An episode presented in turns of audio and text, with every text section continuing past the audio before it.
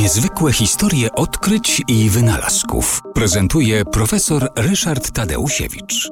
Pierwsze satelity, które były umieszczane na orbicie, y, miały właściwie za zadanie przede wszystkim pokazać, że dany kraj, odpowiednio Związek Radziecki po jednej stronie, Stany Zjednoczone po drugiej, y, mogą y, rzeczywiście no, dokonać tego, że umieszczą w kosmosie e, swój pojazd i będą z tego pojazdu jakieś tam sygnały, jakieś tam informacje będą miały. E, wobec tego kolejny start w zasadzie też miał głównie charakter taki e, trochę demonstracyjny. Satelita Vanguard 1C wystartował skutecznie tym razem 17 marca 1958 roku. Był to satelita niewielki, kula o średnicy 16 cm i o wadze 1,5 kg, więc bardzo niewielka. Ale ten satelita miał dwie właściwości, które były mm, i są bardzo ciekawe. Po pierwsze, jest to pierwsze ciało niebieskie, pierwsze sztuczne ciało niebieskie, które trwa do tej pory. To znaczy, on został, że tak powiem, wyrzucony na taką dużą wysokość, że y, po prostu y, no, krąży do dziś.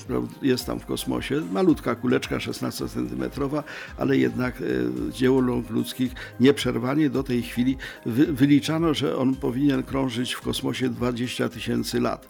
Promieniowanie słoneczne wywierał na niego e, nacisk. W tej chwili mówi się, że jeszcze tylko 200 lat będzie krążył.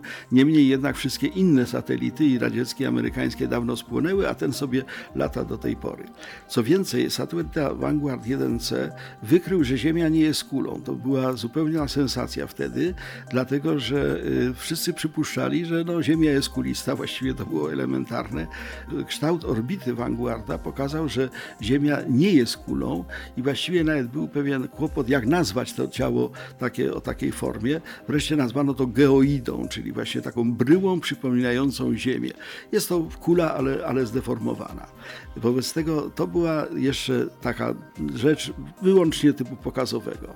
Natomiast kolejny satelita, amerykański kolejny satelita, który wystrzelony został 18 grudnia 1958 roku, miał już zastosowanie zastosowanie praktyczne.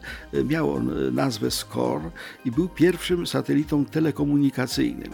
Co prawda jeszcze to nie były telefony komórkowe działające przez satelitę, ale satelita SCORE nadawał z kosmosu orędzie prezydenta Eisenhowera i, że tak powiem, był umieszczony tam no, na dosyć długo.